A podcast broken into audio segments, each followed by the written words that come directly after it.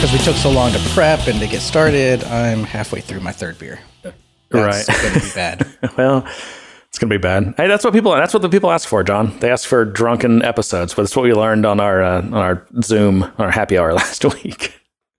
yeah, yeah. Apparently, they like it when I get drunk and say stupid shit. Sorry.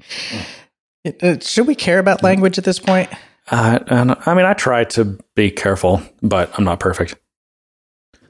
But now that speaking of this, I for- forgot about that. That was that was pretty fun. It was. We should do it again. We uh, Maybe, we had uh, people from from several continents.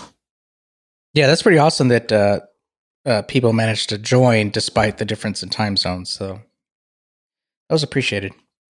Yep. And we use Zoom, so that means that um, the Chinese government now has access to everyone's private information who was on the call. Yeah, they do, anyways. Yeah, that's true. Good point. Oh, man. TikTok is having issues with that too, right? Uh, I don't know. I don't follow TikTok. Yeah, all the all your TikTok data gets sent to China. It's a Chinese app, apparently. You know, I remember thinking when, when I don't know. I guess when the internet was not in its infancy, but after, after we you know entered the the era of like internet e-commerce and social media, you know, the, all the curmudgeon said, you know, basically don't put anything in the, on the internet that you don't you wouldn't want everyone to see. And I used to think, well, that that's kind of extreme. Like, you know, you should. Uh, you know, you have these things that you log into with a username and password, and you know, you should have you could be able, should be able to put private stuff in there. But now I'm just like, no, yeah, you, you shouldn't put anything in the internet that you you don't want everyone to see because who the hell knows? I mean, with, between all the you know just legitimate data breaches and all these uh, you know governments, duplicitous governments that you know who who knows what they've got access to. Well, that's true. I mean, how do you how, do- what do you think about the? Because it doesn't really exist yet, but I guess Google and Apple are both working on some kind of protocol or some kind of framework for an application that would let you submit your data once you find out you're sick to be able to track and uh, kind of identify who you've been closest to. That's a great idea.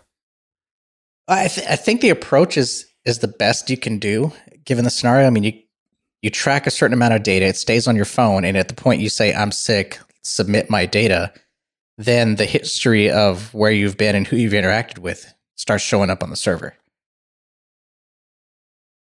It's, that's a, Yeah, and- a little bit better than Big Brother always tracking and having the data regardless of whether or not you submit it. That's true, and I and I read that they you know they're trying to do things to protect as much of your privacy as possible. Like they don't actually use your location; they just they just keep track of who you've been near and when. But I mean, the question is like, do you believe any of that? Well, they're not tracking who you've been near; they're tracking your location point, and then well, That's they that's the opposite of what I read. Oh, that's But- right. They are. Wait a minute. That's not very private because that means if I'm near you and you submit, that means you've submitted my location for me. Right. That sucks. It sucks. I mean, I get it. It's uh, what the greater good. but yeah, I guess. Yeah. I mean, I don't know. I hope it doesn't come to that, but maybe it'll be. Um, Well, we got to think best this kind of stuff is going to happen in the future, and for what it's done to to people in general and the economy, those that don't care about lives are likely to utilize this against us in the future. I would say. right. That's uh, It's a a very bit. positive spin on it, John. I, I know, I know. I hate to do that, but it it. I think we should be prepared for things like this, and I think we should have some way of of being able to mitigate or at least reduce the risk of it. If anything, as, What as difference at this point does it make? Hey, we've got the That's kinda where soundboard back. We got the soundboard. Yeah, we got the sound.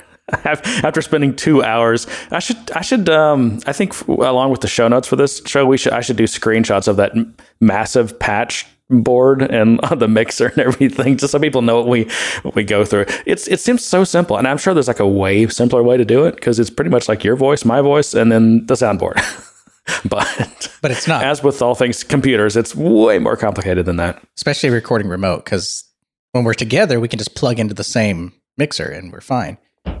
Well, and also like when you when you present you know, a 20 channel audio device to Skype and say, hey, Skype, um, why don't you output to channels uh, 7 and 8 of, of this audio device? It's like, no, I will just output to that audio device. I don't know anything about channels. so then, you know, you're in the world of making these virtual devices that actually can map to specific channels, and that you know, then just all goes downhill from there. But you know, uh, you know why it fun. only supports two channels, right? It's because Microsoft bought them. So yeah, it's always been that way. No, I'm kidding. I mean, unless unless you have like an advanced audio app that knows how to deal with you know devices that have more than two channels, then they all just they'll just assume everything is a two channel device. Yeah, yeah. Anyway, well, John, what do we have this week to uh, discuss? Do you anything uh, going on in your life or work life or anything that uh, is interesting or fascinating? Any new lessons or uh, tips? Uh, no, I can't say that. Well, I guess I can because I posted on Slack. It was my lesson learned with uh, for loops. it's just you know one of those things where you just got to be careful. I'm so used to most of my for loops being integer based, meaning I just loop through an integer and and deal with it. it was, this mm-hmm. was one of the few times this last week where I actually looped through dates and I needed to increment dates, which meant I had to call the date add function on the incrementer. And what I failed to remember is that uh, dates are immutable in Salesforce, which is good. But whenever yep. we call add days, I need to remember to reassign that back to the variable. Otherwise, it just ends up in an endless loop. And I didn't even think that's where my problem was. I thought maybe I was getting more data than I should have in, in the queries. And for some reason, it was stuck somewhere and producing way more results than I had because I was getting a max CPU timeout. And I was like, well, and I was doing some calculations. So I thought, well, maybe my code's really inefficient. This is not good. I was kind of panicking until I realized it was just my loop. Mm. Yeah. That'll do it. So then I. So I, I, would say that your issue is not with for loops, and it was just for understanding that uh, instead of mutating the value that you already had, it was returning a new value. Yeah, yeah. That was really your okay. Yeah, that solved it. I mean, I did switch away from using that structure just because I've decided to do it a different way, but I actually realized I now I need to do that way, so I'll be back to that that same technique here in a bit. At least you learned a fun little lesson. Yeah, yeah, it's always fun to to kind of get those gotchas out of the way. We do have some follow up though this week if we want to get into that right now. Sure. Uh, hold on, because uh, I remembered we had follow up after only checking in. after only Uh-oh. saying that. Um, I thought this was pretty interesting, and I wanted to mention it. Uh, I'm going to use the name because it posted it posted in Slack. So I'm going to use your name, but this is a follow up to the quiz we did and uh, one of the quiz questions I asked you was to add two and four without using the plus operator. And uh, Aiden Harding posted on our Slack channel a couple of different ways, some additional ways of doing that, which I thought were creative. So I thought, huh, let's let's bring that back up. Uh, so Aiden says that you can do can uh, do a bit um, a bitwise operation. So you can do two uh, pipe four, and that'll get you six. Yep, that's a good one. Uh, the other one is just to use a lookup table, just brute force you know, have a, a lookup table of incrementing numbers of four. So you would have spot one in the table would be five because that's four plus one equals five, and then two, and so on. And you could just output that. Um, so you would do, and then the other one is just output six, which I didn't get that one because the, the, well, I actually the question yeah, was to add two and four without using the plus operator. So just outputting six is kind of not correct. Well, one, well, okay. There's someone, I, I like this uh, solution that one person had for looping or like printing one, you know, through a 100. Mm-hmm. And neither one of us came up with a solution, but what about just saying, you know, system or whatever, what is it, print line, or I don't even know what Apex has. But anyway, system, you know, system print one, you know, system print two, system print three, system print four. It's like you just have a hundred print statements. That that works. I think you didn't say it had to be like that's true. clever or efficient. I mean, that's true. I didn't, and that that's I think that's the whole point of these open-ended questions. It allows you to that that degree of flexibility to be really creative, um, or even just to think of the obvious that gets overlooked. Because I can tell you, whenever I came up with those questions, I'm thinking, okay, it's got to be a code way of producing one through a hundred. Um, And in my head, I'm thinking, well, what if it's not 100? What if it's, you know, 200? And what if I change that? And I'm, th- you know, I always try to overcomplicate it. And I think that gets me in trouble. Usually does. Why do you say it that way? Uh, the other one is um, uh, from Chuck Liddell. Okay. Uh, so I'm going to read what he said, and then we'll get into the article a bit. But this was in in reference to our discussion last week about inline code versus uh, functions. So whether or not you write all your code inline within a single function, or whether or not you break it up into smaller functions and call those functions. Uh, so Chuck Liddell, because he's got a lot of time off, he's not he's no longer in the MMA fighting anymore. But uh, he says you missed the point on the Carmack article and got caught up in the idea of compiler optimization the valuable point I was hoping to get you to discuss and weigh in on was about maintaining state and avoiding confusion slash mistakes in the future. If I have a sub method A and sub method B, and they're meant to be called in that order, or things would break, by even making them separate functions, I'm risking someone calling B by itself in the future, thinking it's okay. Oh, okay, okay. So this is something. This is actually an, that's actually an interesting point. It's in that in that case, and I didn't realize that it was a kind of about state like that. But that's this is what one subgenre of coupling called sequential coupling. So there's all sorts of I don't know. I'm sure someone documented this somewhere. I've seen this somewhere. Maybe it's in a book or something. But um, there's all different types of coupling. And sequential is one of them, meaning that you know you have to do these things in this certain sequence, or stuff doesn't work because you know the you know method one or you know, let's say you have you know method one that calls you know method two method three and method 4 Mhm. well if something calls method three before method two you know does does that break things? And if so then you have yeah you've got sequential coupling. So. Well, state and, and again you know, coupling is one of these things that it's you know you have to have uh, there there's always coupling. You have to have coupling. I mean you have to you know when you make an api call to some you know system you're working with that that's couple i mean it's it, just the fact that your code has knowledge of other code. You know if you have an import statement or of course apex you don't have to worry about that because you don't have namespaces so everything's imported. Um, but you know just just any code having knowledge of others uh, of other names of things that that's coupling. So you have to have coupling. It's just understanding you know necessary coupling from bad coupling and how, and how to minimize it and and just make sure you're writing code that's you know not really fragile and susceptible to you know common coupling bugs and that that's a good example actually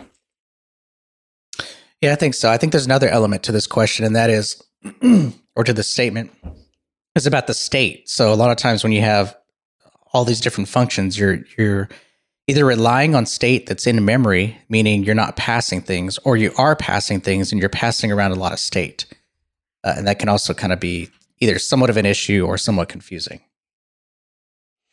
Yeah, that's why you know you it's dangerous to pass um to, to pass state into into things. You really, I mean, when you think of methods, you really should think of them as like mathematical functions, and they should do their work and return something n- instead of the model of you pass something into them, let them work on it, and you still have the copy of the thing that you passed in that they worked on. It's better just to to you know for the function to for it to be a, a, a uh, not a pure function, but um, you know, for what you're passing in to to um, to be discarded or a copy of things. That's why a lot of times you like you pass in copies of lists or you pass in. I mean, that's the most common thing. You want to give something a list, make a copy. Don't ever pass in a mutable list to a method. Uh, you need to either pass a copy of the list in so that you know if, if what you're pass if the method you're passing to changes things that you know you don't care, um, or pass in an immutable an immutable copy of the list um, so that it can't X, you know, whether it's on purpose or accident. I mean, you know, you never know. That's the thing. You know, you today, I mean, you may, you know, you tomorrow may forget that you today didn't want you to mutate that list. Um, so it can be just totally accidental, but it, you're, you're reducing your surface area for bugs by thinking about those things. Yeah. So is this a Salesforce thing or a Java thing where when you pass arguments to a method, they're by ref? Because I know in, in Okay. the, the no, .NET this, world, this gets into, .NET gets into world, whole everything is a other copy, complicated thing. not a by ref, unless you explicitly state that this this argument that I'm passing you, this variable Mm. is by ref. No, but I mean, uh, here's the thing, and I don't, I can't remember uh, how the .NET world, how they they they what they call these things. But so technically, Java is passed by value, but you can essentially pass objects into things because what you're and and people say, well, but no, you can't because it's passed by value. Well, yeah, but you're passing you're you're passing the value of the reference. So you, so the the method that you're passing the that the value of that reference to it dereferences that object and can mutate it. So even though it's even though you're not passing the whole object, you're passing essentially a pointer to that object. Uh, although Java doesn't use the word pointer. You see what I'm saying, though? Mm-hmm. So it's it's still kind of like pass by value in a way. I mean, it's like pass by ref. I don't know. Uh, yeah, exactly.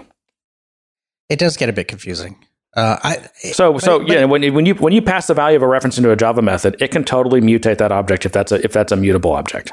Yeah, but it's a valid technique, though. It's not. I've used it before to keep things simpler. Um, say set a, cer- a, certain set of values and then pass it back. Hell, triggers. That's the way triggers work.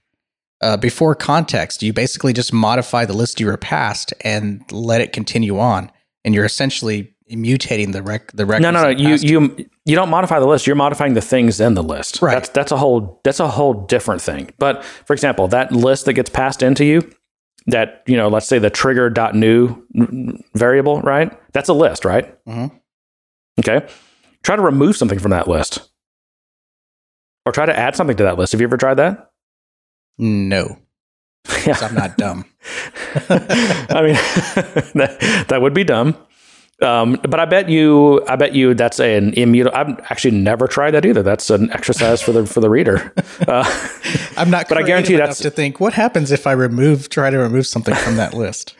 So I would bet money that that is an immutable list, and if you try to call, add, or remove, you get probably a runtime exception that it's an immutable list. Can we create immutable lists, or only Salesforce can? Um, this all the whole collection thing in Salesforce is you know you can't really extend. It's it's very like here's what the system gives you and that's it. I mean you can you can wrap. I mean you can implement. I guess your own. Uh, can you do that? Can you implement the collection and or like a the the list interface and no. provide your own implementation of a list? You can implement think, an yeah. iterable, but that's it. Yeah. So you can't. Hang on a second, that. John.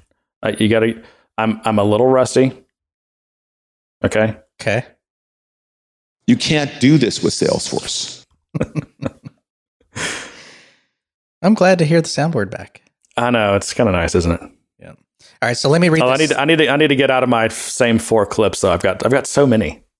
You do. All right. So many. Let me, let me read this snippet from the article just to see if that exposes anything else. I don't want to leave anything unturned. So, um, this art, the snippet from the article that he gave us was besides awareness of actual code executed, inline functions can also have the benefit of not making it possible to call the function from other places.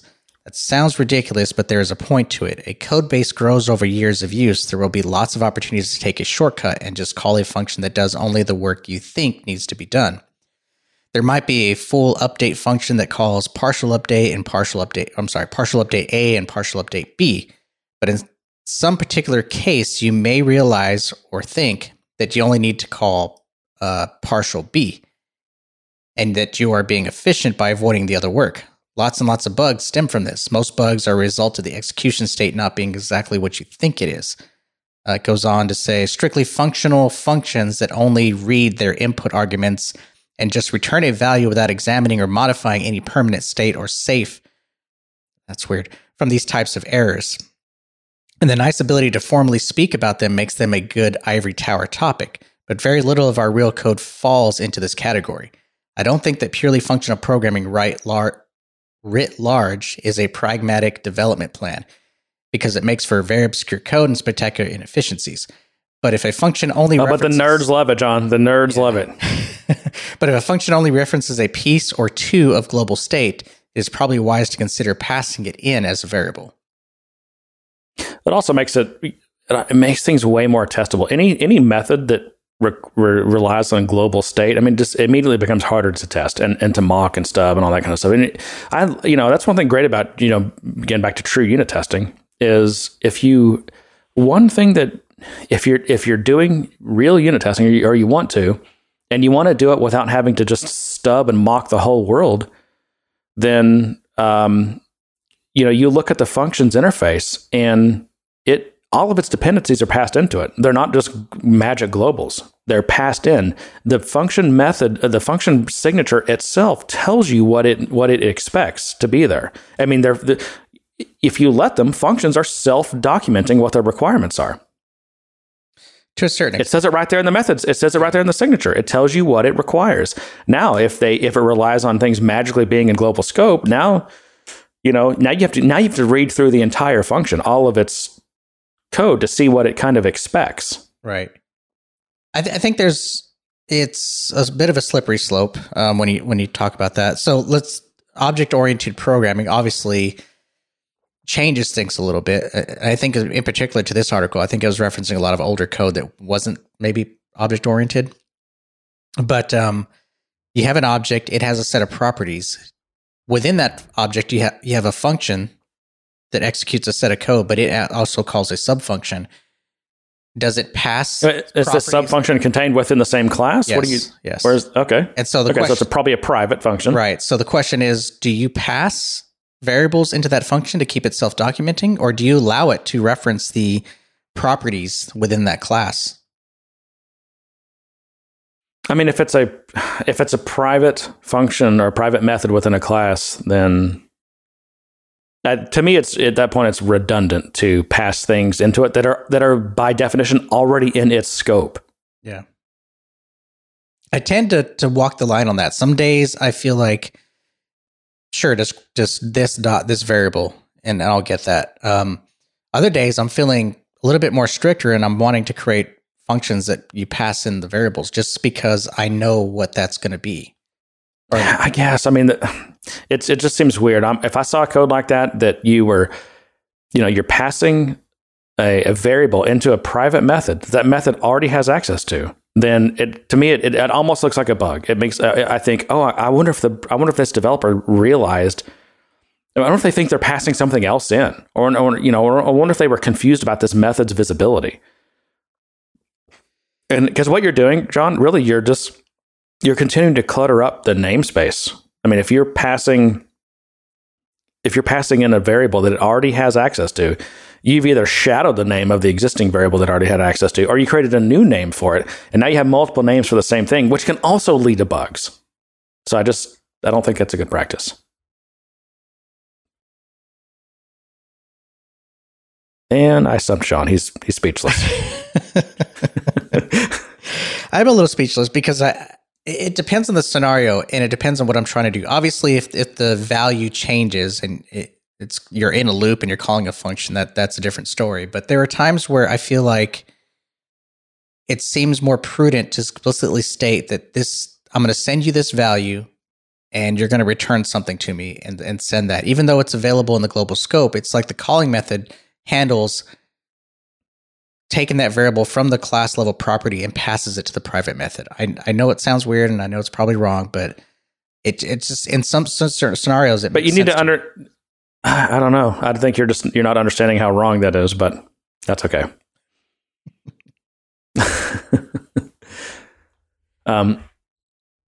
All right. Well, that was yeah. Thanks, Chuck. For again, we're recycling we're recycling Chuck's topics. I can't believe we're going to end that topic I'm, on "You're wrong, John." That's the way I like to end all these topics. It's the only correct way to end these topics, John, is by you being wrong and me declaring it. Isn't that how the show works? I guess. you know, my problem is I, I I have a sense of what I think should be done, and I have a sense of things that I that I do a certain way. Sometimes it's because I think way too far ahead of the future, and I think, you know what, I might want to build. You're a you're a in.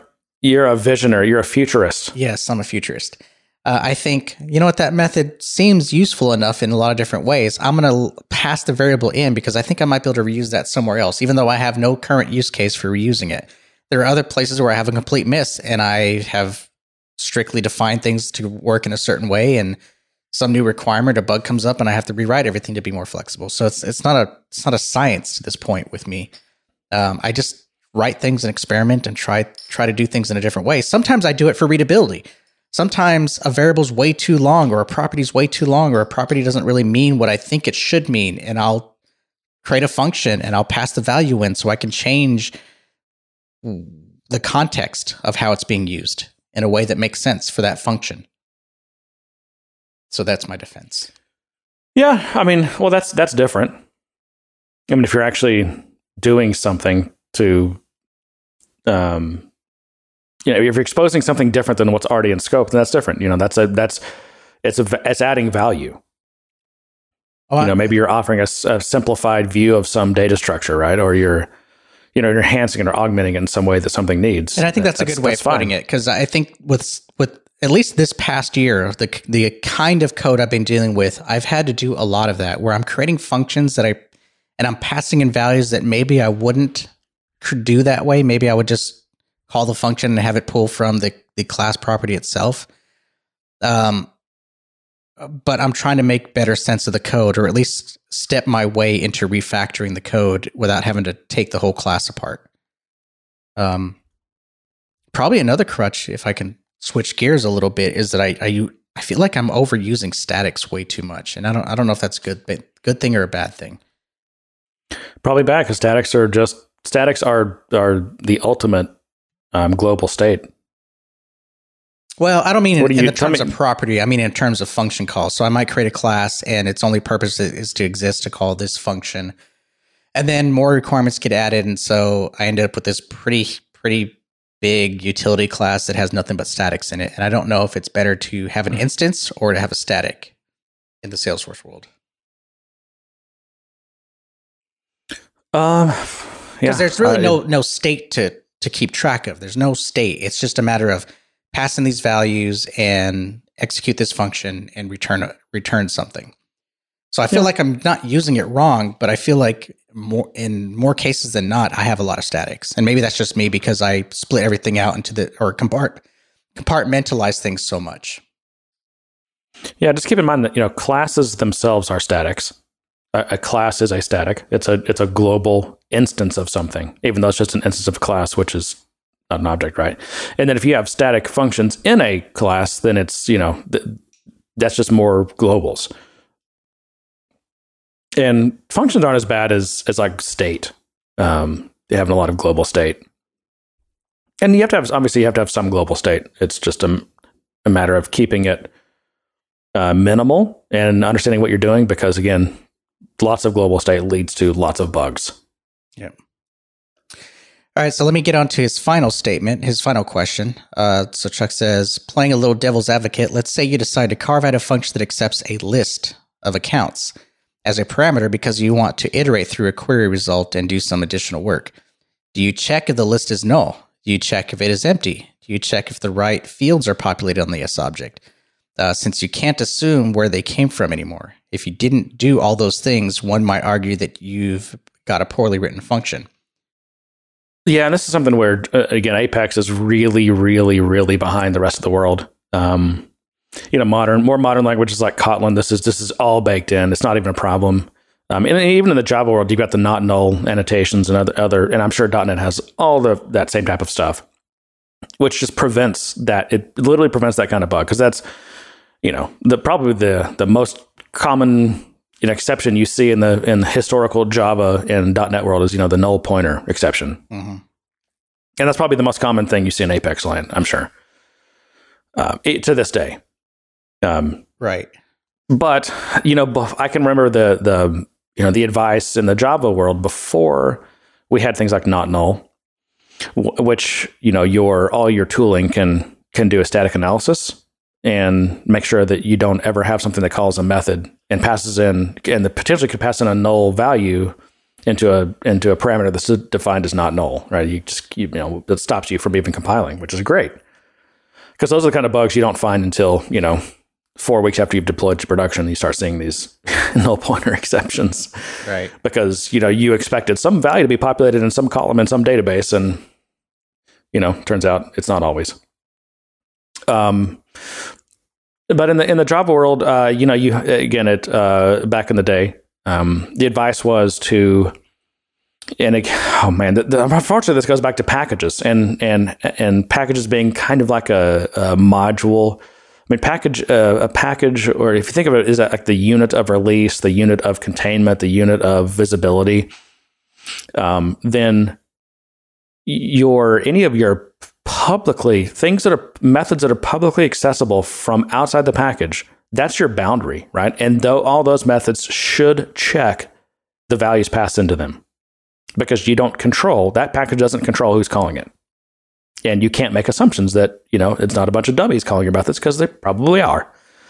Um, but within that package, all of its private uh, methods and things, now you're under, now the package is, you know, it's, we're fully within, it's completely within the package's control and visibility. So you can, you can do static analysis, right, of your, of your package to make sure that nothing is nothing you know uh, no nulls are being passed around within your within your package itself again publicly facing the, the api of the package needs to check it has to you know it, that's the anti-corruption layer you know that's the you know where it does validation but once things make it inside of the package then uh, if if that if that's you know if that API did its job, then you don't have to worry about that. And no, you shouldn't have those null checks everywhere. Checks, no null checks. That's interesting. that's a hang on, title. you don't have to have those null ch- checks everywhere because they just they just clutter up your code and make it hard to read, which then in turn makes things more buggy. Yeah, I think I'd agree with that. I, I sometimes tend to be a little bit on the defensive side when it comes to programming. Sometimes some of my private methods do have some data validation in it. Um, the hardest thing to validate though is an SObject. Uh, I find myself just pretty much saying if I if I have a class and you're going to instantiate it and I need it to work with a set a list of said objects, 90% of the time when I can get away with it, I ask for the ID or IDs so that that class can query the information that it needs and execute on that information. Oh, well, I think now what you're now I think now what you're talking about is the fact that, you know, because Salesforce wants to over optimize since they cram about 80,000 companies onto one computer. Um, they that and this is unlike basically every other ORM in the world. Um, you only get values populated in fields that you queried for. And there's of course there's no select asterisk because they don't want you to do that. They want you to have to manually you know, they don't want you to populate the whole object. They want you to populate as little as possible so they can squeeze more blood out of that, you know, that server. right. And so, yeah, if someone passes in an object, you you don't know if um, you know, you don't know if we don't know what you don't know what fields were queried, right? Right when that object, if that object came from a query, you don't know what was queried.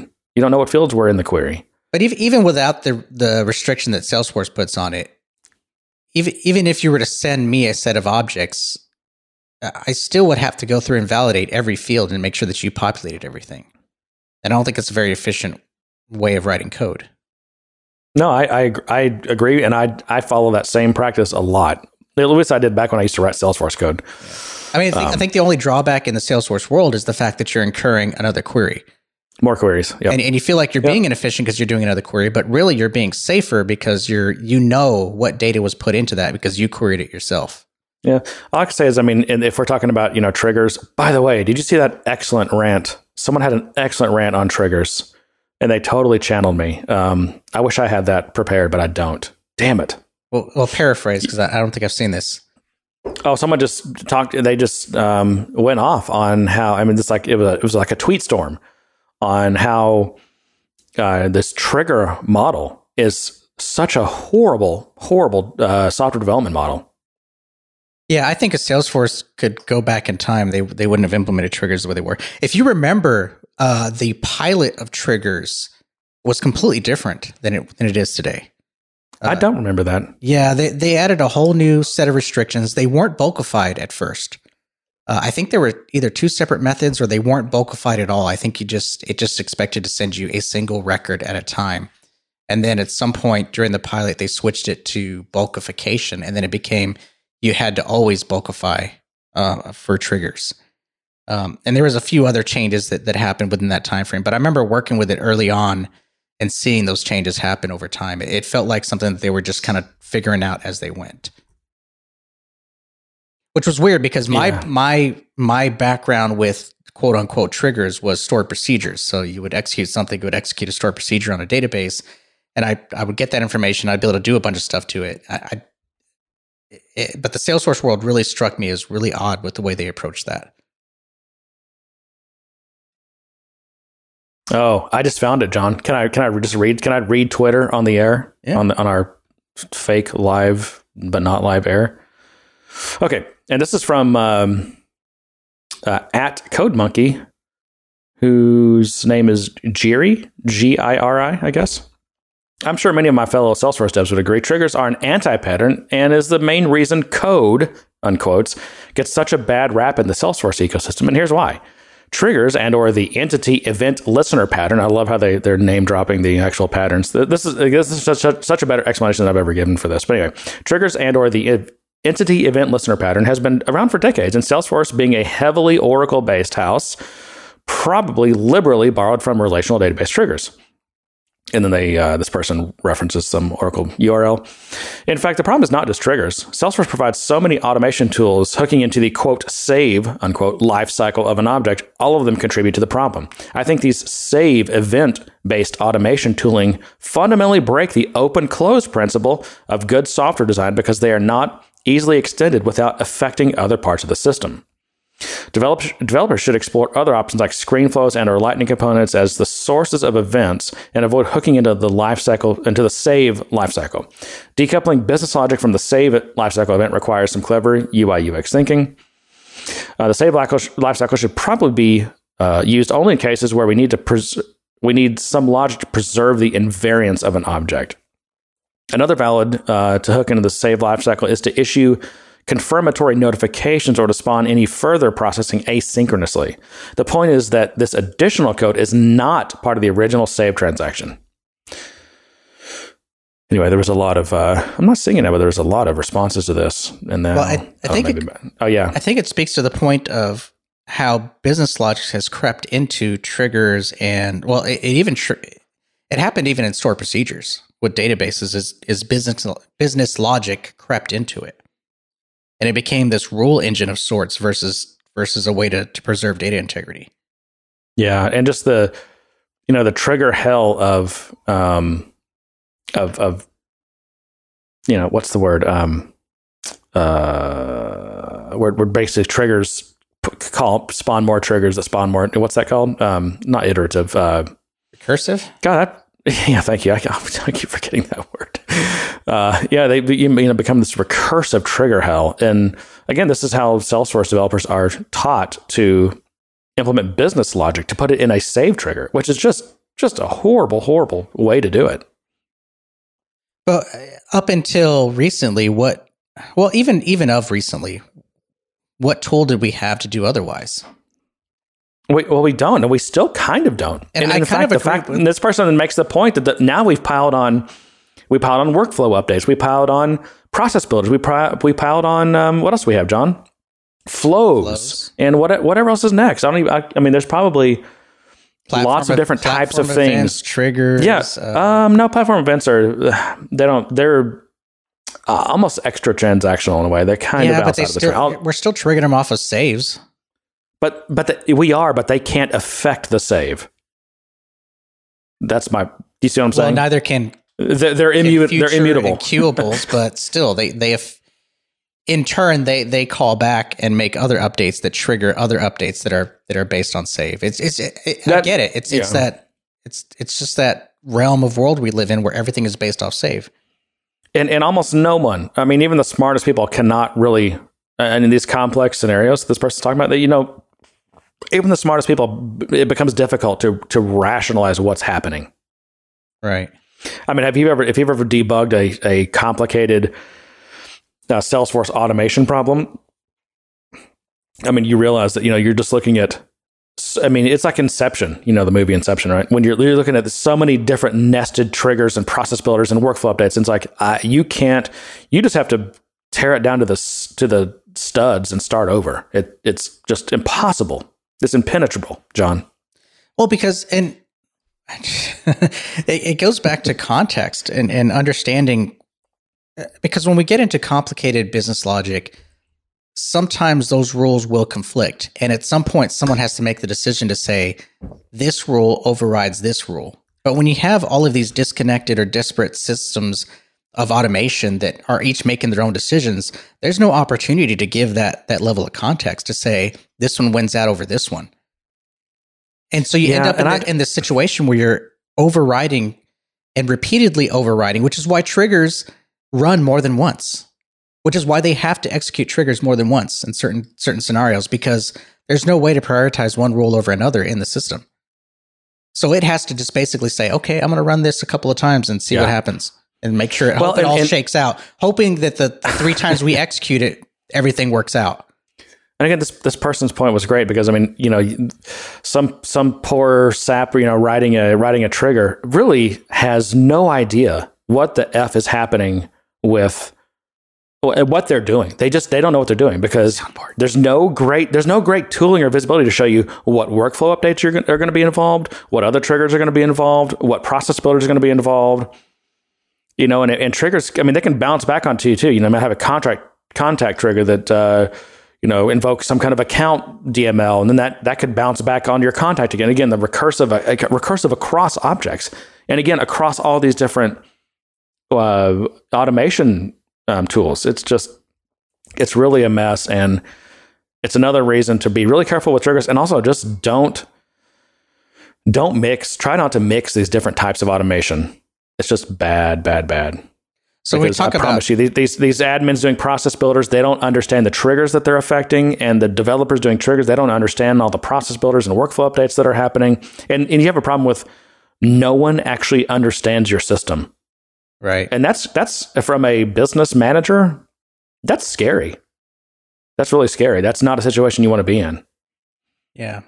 So when we think about DDD, there's typically a layer dedicated to business logic before it even touches the database. Exactly, exactly, and it's such a cleaner model. Yeah.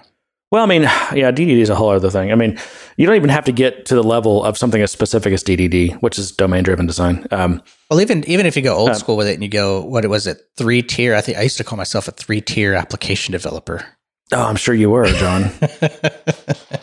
But even within that, you had a the, the one of the three tiers was the, the middle tier was the business logic layer. That was the layer where you applied all the business logic. The database that that other tier was for data integrity reasons. You would put automation in for for preserving data integrity. You had the business logic for applying all the business rules, and you had your UI layer, which is what or interface layer, which is what would interact with the world, whether it be an API or a user interface or whatever we don't have that in Salesforce. We have UI and trigger. right. So we're missing Yeah, that middle layer.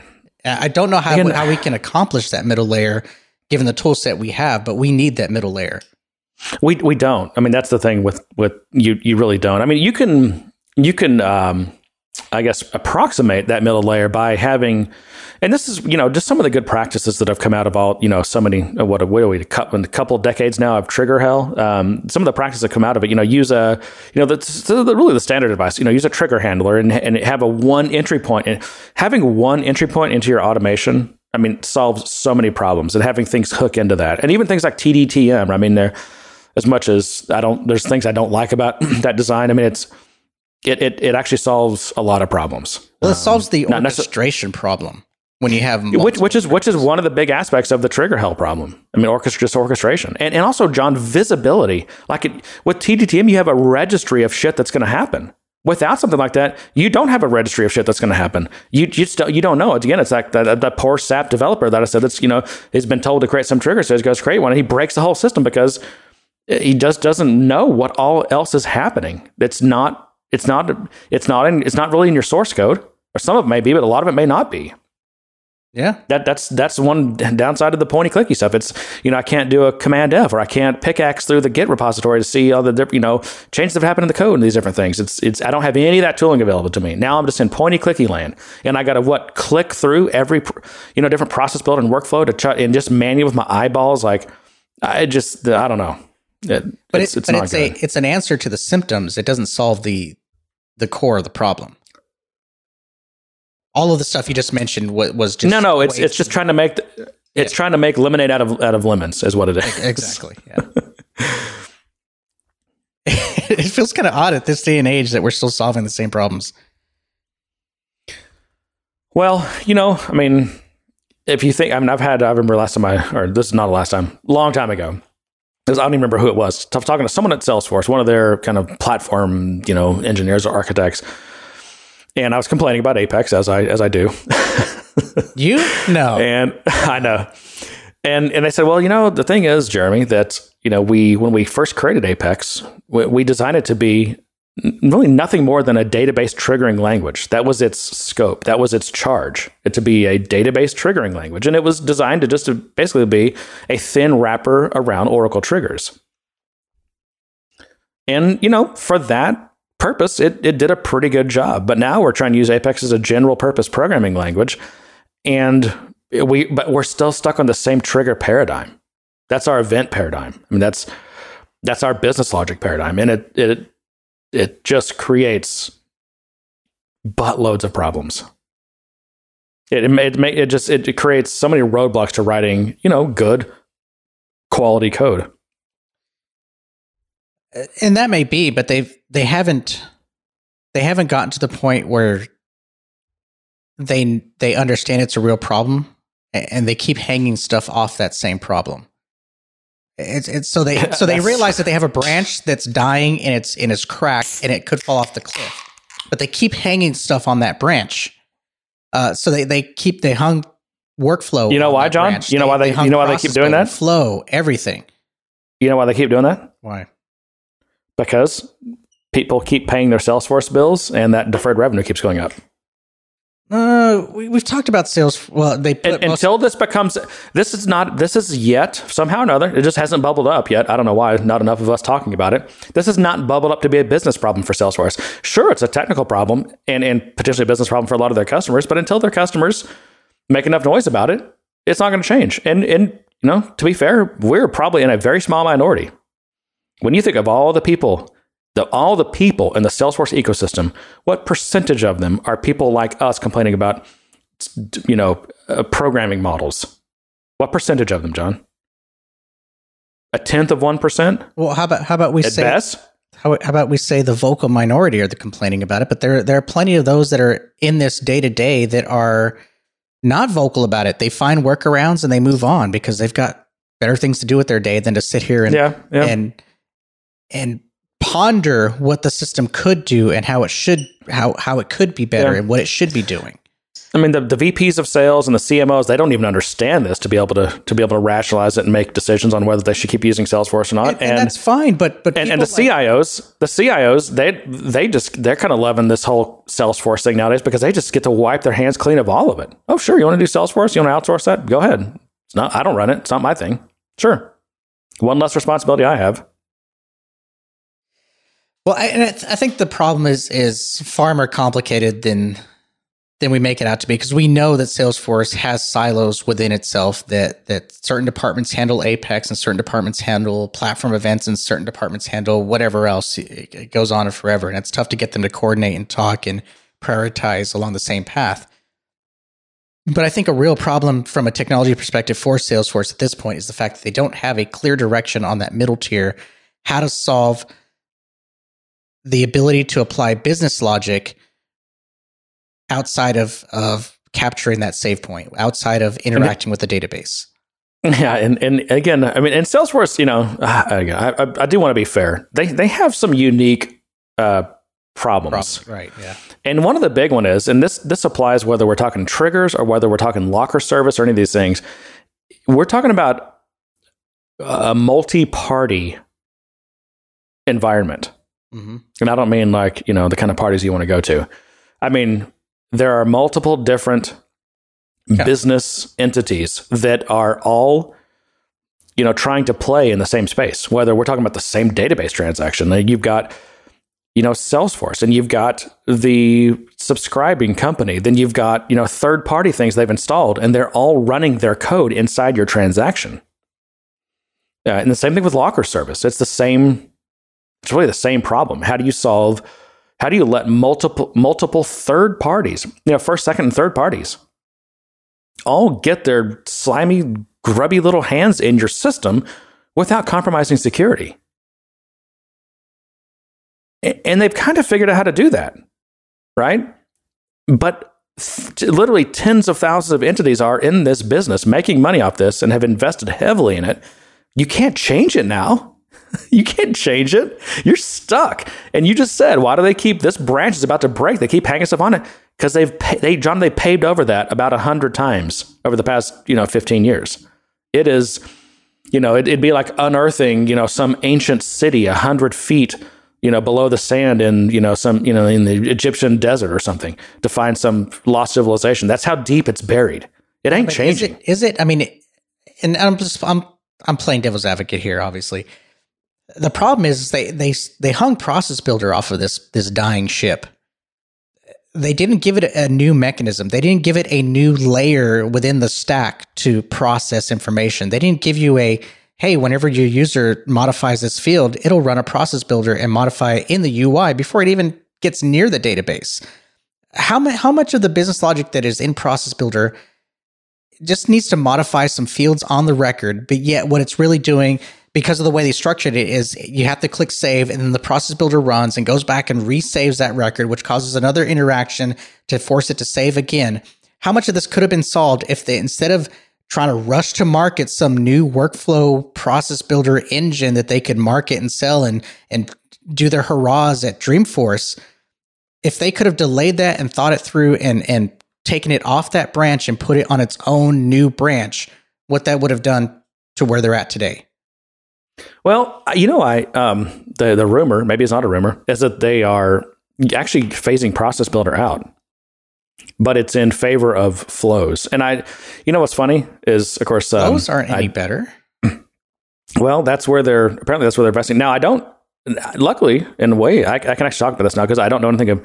I don't get any future um, via my job or or um, uh, an MVP. I don't get any of this future um, information, and one reason being, being because I'm not an MVP anymore. My card has been revoked. Um, but you know what? When when I was an MVP, and again, this is just part of. I mean, it, honestly, MVP was kind of a, a oddly stressful thing. Like you have to keep up with separate email accounts and separate org 62s and separate uh, these uh, So groups, you're supposed to be yeah. in and slacks and all these things and i honestly i just i kind of pulled back and didn't do any of it which is why i got fired from mvp um, but um, but I knew, but I knew that would I knew I mean we I think I think I was I kind of joked but not really. There's a lot of truth in every joke or at least a little bit and I knew that would be the case. I'm like I just don't have the time to to do what this program requires kind of requires you to do. I'm not going to you know the the the well really the the um I think the the straw that broke the camel's back was I didn't do my my own performance review which I guess you're supposed to do Yeah. didn't do it so I'm, I'm fired but anyway even when I even when I was an MVP apparently or you know supposedly you got access to other- I, I remember used to talk about. I mean, not not in specifics, but just you know, we talked about that how the MVPs get. Um, they there's these private meetings where they or they or there's a private channel where they're letting MVPs know about things before the public knows. I I can tell you that not once, not once ever did I ever learn about something early as an MVP. Again, I probably wasn't you know logging into the right org or chatter group or or Gmail account or whatever it was. Um, because half the time my passwords wouldn't even work. That's the other the other things like uh, anyway. it's like I don't have time for that stuff. But not once, not once did I get uh, any any pre-release uh, you know access to any information. And and I don't obviously I don't you know I don't have any now either. I just know that people are saying in public places that uh, Process Builder is being phased out. So I don't know if that solves one problem or or lessens this surface area. You know that that's a problem. There's too much there's too much automation surface area. Salesforce has tried to you know the, the whole process builder thing i mean that that was that is all marketing. That's all that's all deferred revenue john. That's all that's what that's all about. That's all about stock price it's it's a selling tool. Uh, look how easy it is. You don't need any coders. You don't need any programmers. You don't need long implementations. You know your um, you know your administrative assistant can can build software here for you. Yeah. Well, it. I mean, and it's, it's, doing and, that. and, and then you, and, you, and then you write your check. You write your check to Forrester and Gartner and all those guys, and they're like, "Hey, let me check it out." And you show them a demo, and it, you know you demo demos really well because Salesforce is great at those demos, and you know then you you get you know nice coverage, and uh, you, you you you file the journalists out and put them up, and uh, you know next thing you know you're in the you're in the right quadrant, and you're good to go. It's all good, right? Yeah. Everything good? Yeah. You good? We're good. I'm good. I'm not worth five See? million, but yeah, we're good.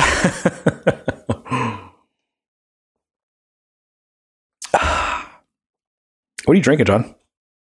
Stone IPA. It's making me have Oh, to okay. go though.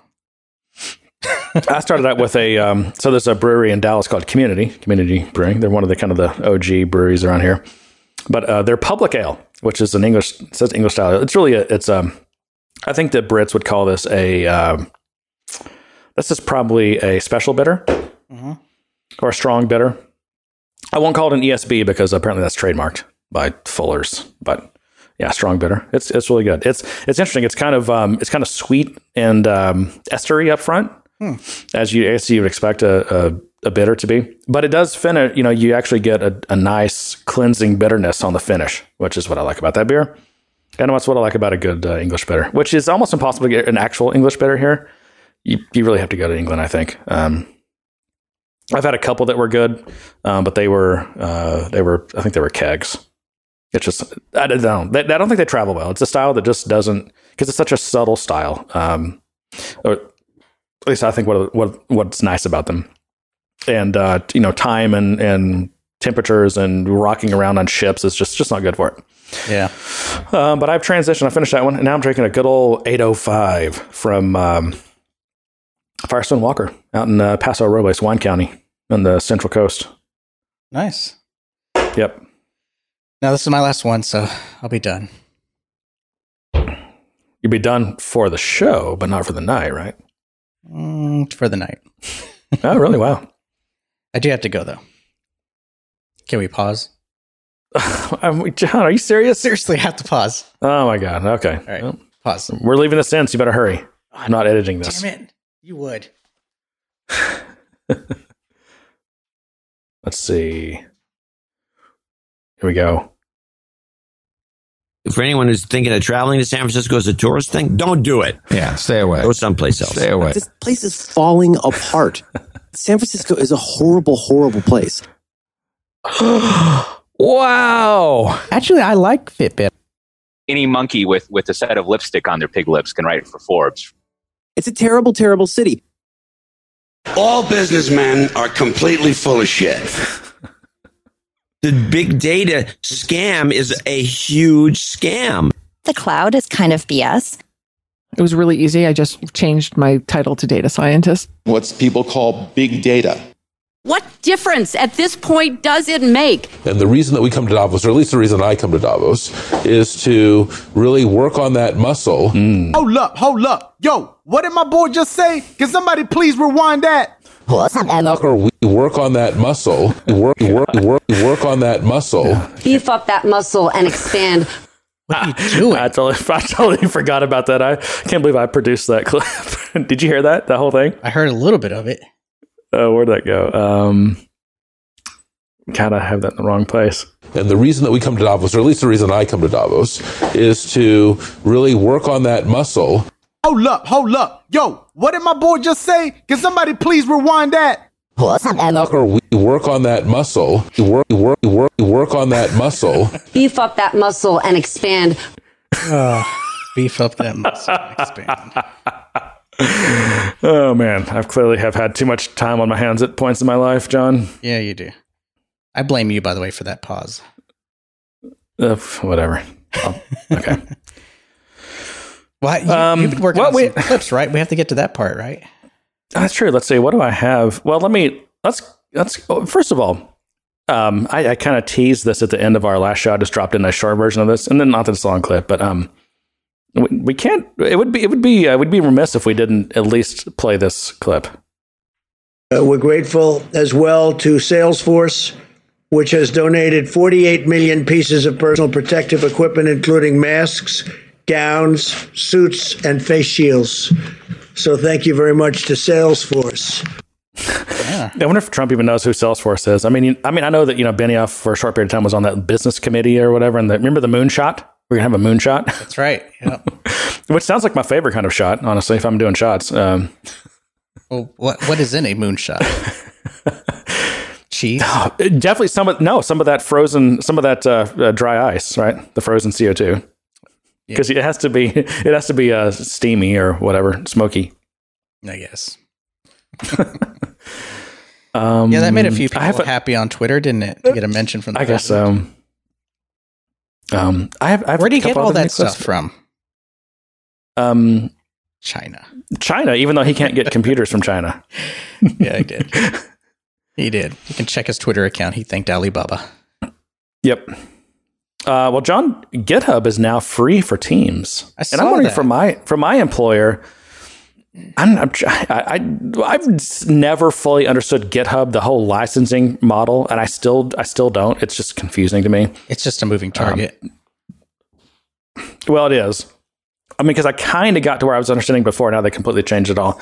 I think the net for us is our license cost went from like ten bucks a month to like five bucks a month. Per user. like we still yeah i mean we still have we still pay for because even though they made teams free and like you can have private uh, unlimited private repositories for teams which is great but if you need um, code owners there's a feature called code owners which we don't use actually we do not use that code owners is interesting it's it's where you can have I want to be a code owner. I want it to be my code. like you we all know that you are the ultimate code owner john That's right. It's my code. If it pissed me off, I'll take my uh, code home. yeah. But you can you can actually designate i think i mean just individual like sections of code. I mean either either um either paths and specific files or even sections of, of code that a certain person owns. And so they have to be the pull request approver which is kind of cool. Although we just don't use that. We're just not that complicated. You know it's like whatever. Um, and then of course like you know sso stuff saml which we don't use saml. Um, we could probably go to free honestly but I actually like paying for things. I like recipro- I, I feel a duty to reciprocate value for value, and so we, we continue to pay, and we will. And it, and they you know, on top of that, they cut our they cut our price by like sixty percent. So it's all good. That's cool. That's a bonus. Yeah. Um, yeah. I mean, you know, we got to remember Bill Gates is probably still the biggest uh, owner of Microsoft, which means he's the biggest owner of GitHub. And you know, I got to keep I got to keep uh, Bill out there, you know, shilling for vaccine manufacturers or whatever he does these days. You don't think Ballmer's? So I don't know what Ballmer does nowadays. I still think he owns quite a chunk. Of Salesforce? I'm sure he does. No, of, of Microsoft. But you know what he you know what he thinks of uh, Salesforce, right? Ballmer. No, no, I don't. It's too expensive. it is dramatically overpriced. Uh, see, I've, I've rediscovered my old toy, John.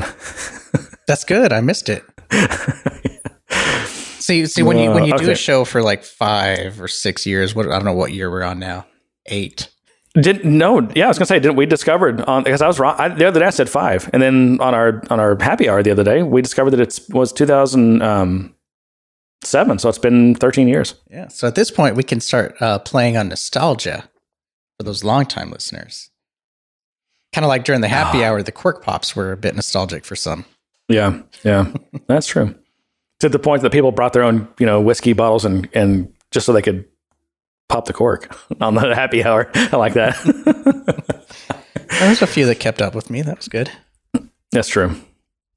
Uh, let's see. Have you read all these stupid, what I call the stupid COBOL articles that have been in the news? I've, I've read one. I wish- and one was enough, and I was like, I'm done with this. You're I not meant gonna make me think. You're not gonna. you're not gonna create this world of demand for COBOL programmers. I'm sorry. Well, Coding I, I schools to compile. They're, they're gonna. They're now. They're gonna recommend that coding schools now teach COBOL instead of JavaScript or whatever else they're. Oh, doing. oh yeah, yeah. Well, but actually, COBOL's probably better than JavaScript, so Well, maybe they is, should. but it's not. It's not an in-demand language, despite what they say. There's a few No, really I mean, old systems that utilize it, and they just need to get off of it. I, I actually saw an analysis that COBOL programmers were were not high paid, and even you know the Y two K thing, they they still weren't very well paid, and they still aren't. They still would not be even at this point. But uh, anyway, I meant to compile a list of some of the ridiculous uh, ti uh, article titles I saw, but I didn't. And, I, and so I just went to Google News and searched for COBOL. And unfortunately, it's returning all the articles that have COBOL in the name because the, the all the you know the most of the COBOL articles I was seeing they didn't have COBOL in the name. They would have things like here's one example. This is from Salon. An ancient programming language is suddenly in demand thanks to the pandemic. God, um, it's it's the ones without COBOL in the actual name of the article that were great. Um, I think my wife knows that's. COBOL. legacy systems crumble under high demand. Let's see, uh, that's not a very good one. Um, anyway, I don't know. There was just uh, I wish I could. I wish I could find some of these. I, I can't. They're just not coming up. Just gonna put my wife But to work. yeah, But they all had the same thing, like you know this this ancient, pro- you know, click here to see which ancient programming language is in high demand. All this, you know, all this crap, just clickbait, all recycling the same cheap. You kind of lie to begin with, but Yeah, they don't. They don't of, uh, understand. they don't understand what they're talking about. They they gravitate to some buzzword and they they think they. Ah, it's annoying. It's it's it's the state of tech journalism, John, and we, you know we know Keep in about that. mind, these aren't real journalists, Richard. They're tech journalists. and they recycle old information, you know, to easily publicly available simple stuff, and try to put their stupid clickbaity spin on the title and call it a day, and then move on to the next one because they get paid by the word. Yeah, that's pretty. That's pretty, that's it. There's no quality in it. It's it's one thing to to say okay, everyone's talking about COBOL right now. Let's let's write an article and let's talk about what's really going on. But no, they sensationalize it. The, the articles are maybe like two or three paragraphs long.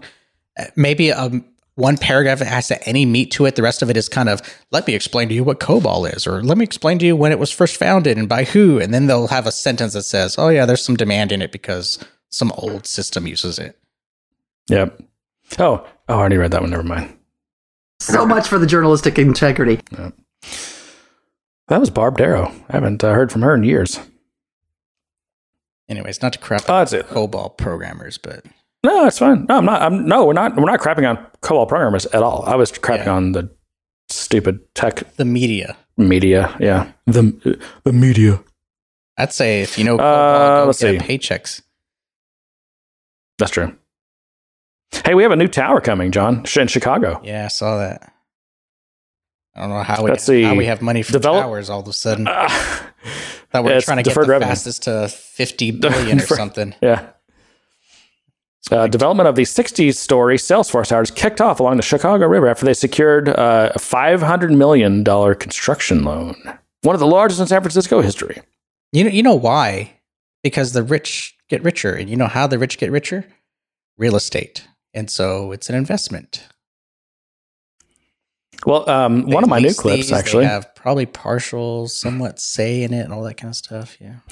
Well, yeah, I mean, a lot of a lot of times it's it's you know Salesforce doesn't own these; they're just a, a long term tenant, uh, you know, with with uh, the the building naming and signage rights, and that's just how business works. But anyway, I have I have a clip to go along with this. You ready?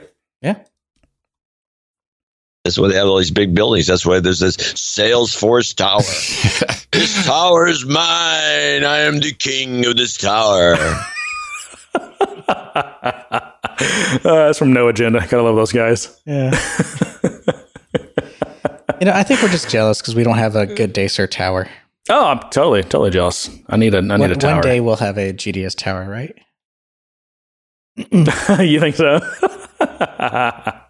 I'm, I'm sure we will. Uh, probably probably in the You and I few both months. No, that's not going to happen. No, no, I don't know, John.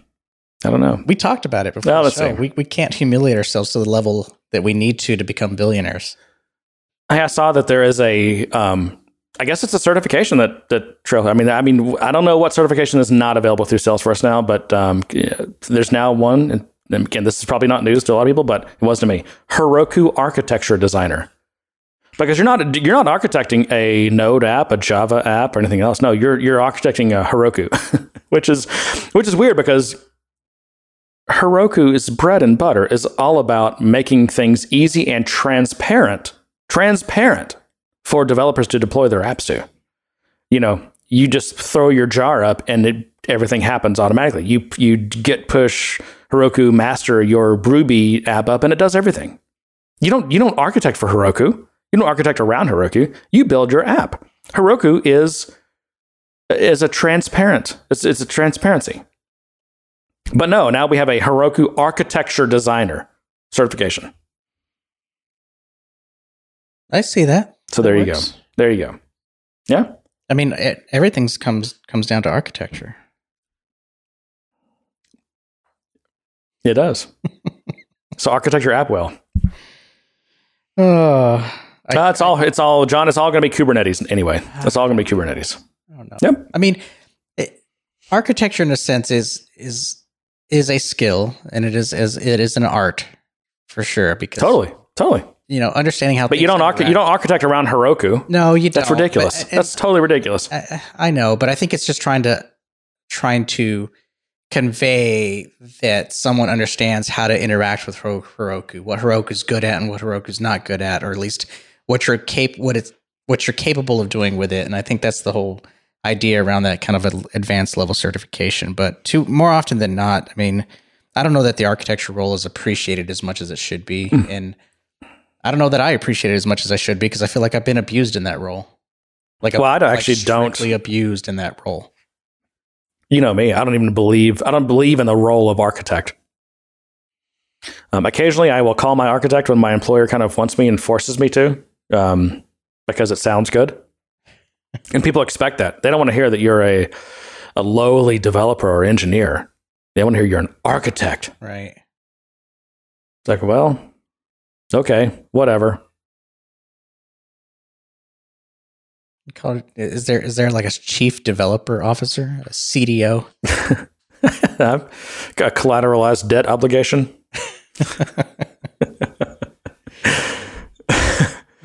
anyway, uh, my my final thing. Uh, oh no, I have two. I have two things. Um, before I get to my final thing, so this guy, there's a guy named uh, Kelsey Hightower. He's like, uh, who does he work for these days? Let's see if I can find this out real quick on his Twitter. Uh, he's a minimalist. That's all it says. He's a minimalist, which is I don't know, whatever. He's he's a um, oh, did he does he work for AWS or someone? I don't know. He's like a cloud computing guy. Anyway, he tweeted the other day. I just found this uh, fascinating. He says, "Des- des- uh, "Describe software engineering in three words or less." And let me see if I can get into this because I just like the errors. Or the errors. Wow, that's negative. I like the answers.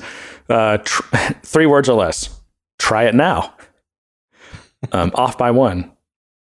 Um, Sorry. Programming is here. We go. Programming isn't engineering. Do not resuscitate. Resuscitate. Sorry, I can't speak. Uh, here's Jeff Atwood chimed in. This'll be easy. This'll. That's one word. This'll be easy. Um, test in production. Again, we're describing software engineering. Here's one. Not really engineering.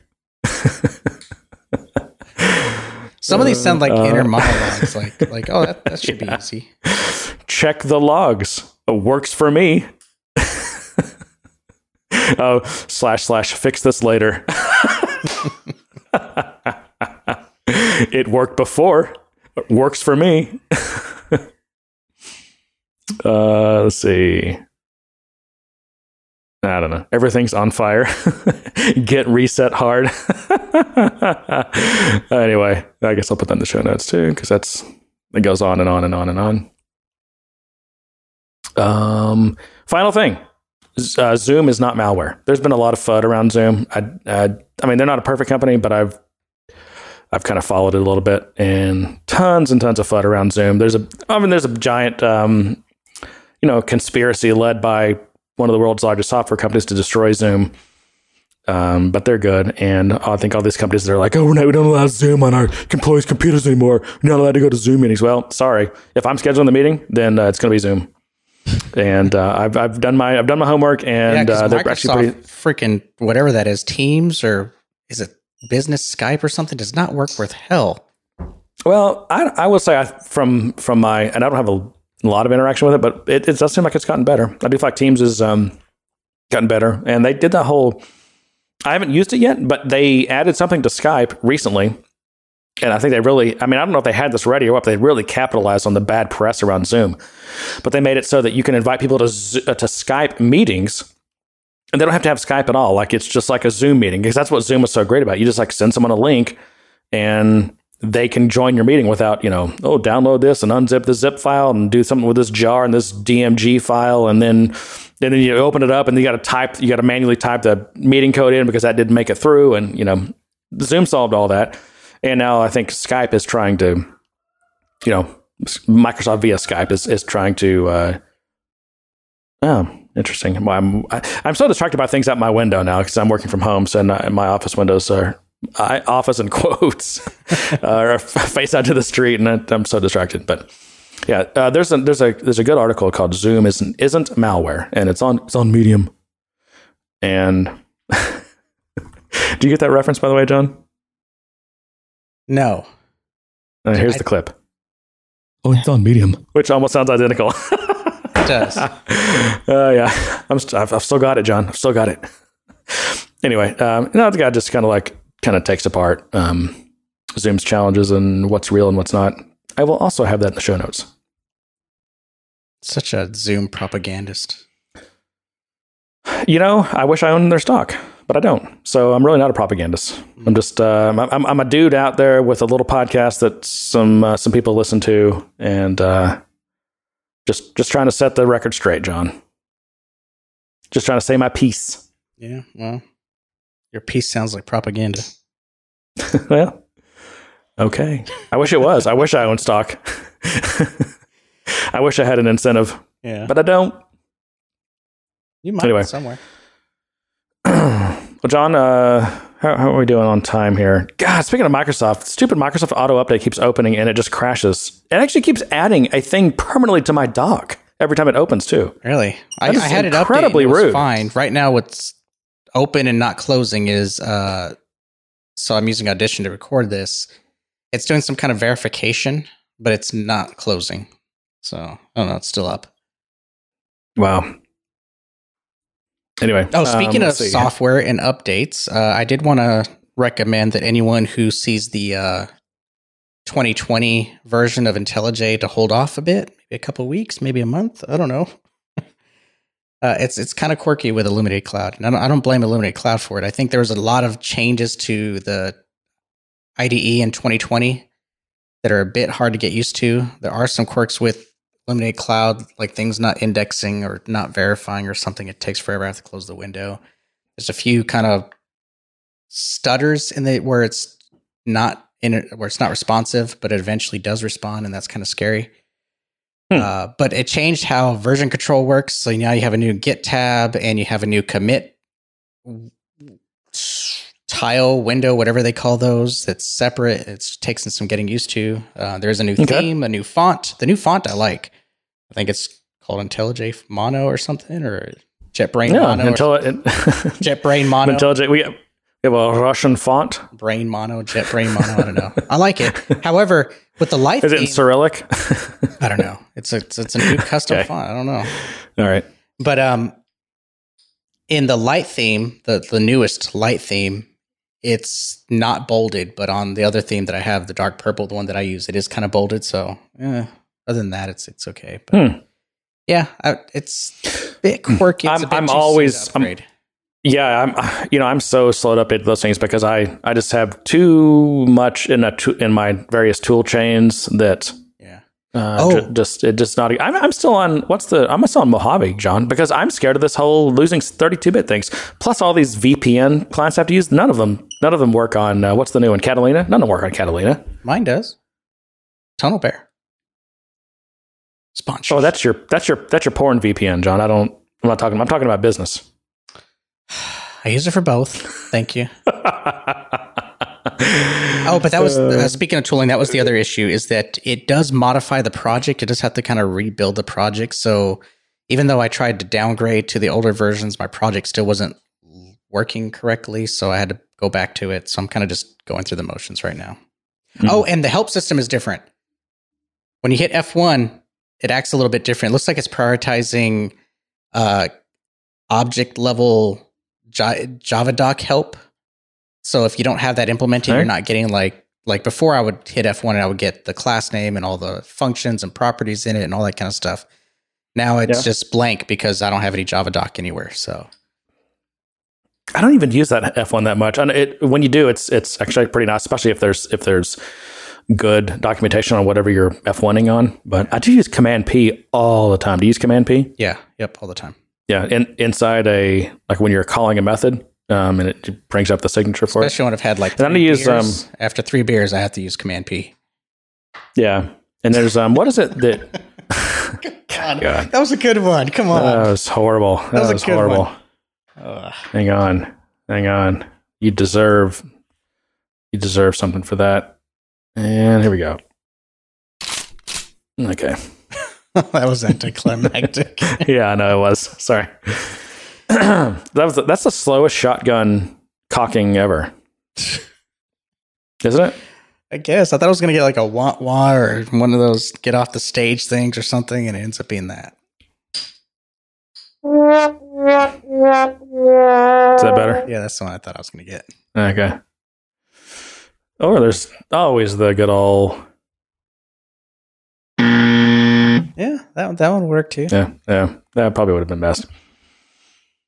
Um. Anyway, I'm losing my train of thought. Let's wrap this thing up, John. Okay, I had more, but that's okay. Well, I got to get back to work because I spent about I don't know two hours jacking with audio stuff. So my, Yeah, I know that's why I have afternoon- like three beers. Yeah, yeah. Well, I only intended to have. that's one. good. I, I got you to drink. That's good. I'm I'm proud of that. Yeah. I'll, I'll own that. Sounds good. Anyway, um, well, dear listener, um, if you have not joined our Slack or checked it out, please do so. GoodDaySirPodcast.com. Click on Community, and uh, we will get you in there. Uh, send us questions. Uh, we can we'll answer them on the show if you want, or if they're appropriate, or or feedback or anything you want to our email address at info at gooddaysirpodcast.com. I can still send out stickers, believe it or not. Um, share us on the socials. Uh, tell your friends. Write a blog post. Do a Twitter thing. Um, make it autoplay on your parents' Alexa. You know, whatever. subscribe. That's the other thing. Subscribe, just so it comes in automatically in your podcatcher of choice. What else, John? Uh, join the community. Yeah, I already did that one, but you did join it again. Sure. Yeah, Oh, I wasn't that was the first thing I said. But I wasn't listening. Uh, per usual, but that's I didn't okay. hear you do the whole click on community thing. Just said join. the Yeah, well, uh, okay. If I could rewind the sound play, I would, but I can't. So it's a live. It's a live show. I wasn't listening. except except that it's not. I know. Again, per usual. And to that, John says, "Good day, sir." You get nothing. You lose. Good day, sir.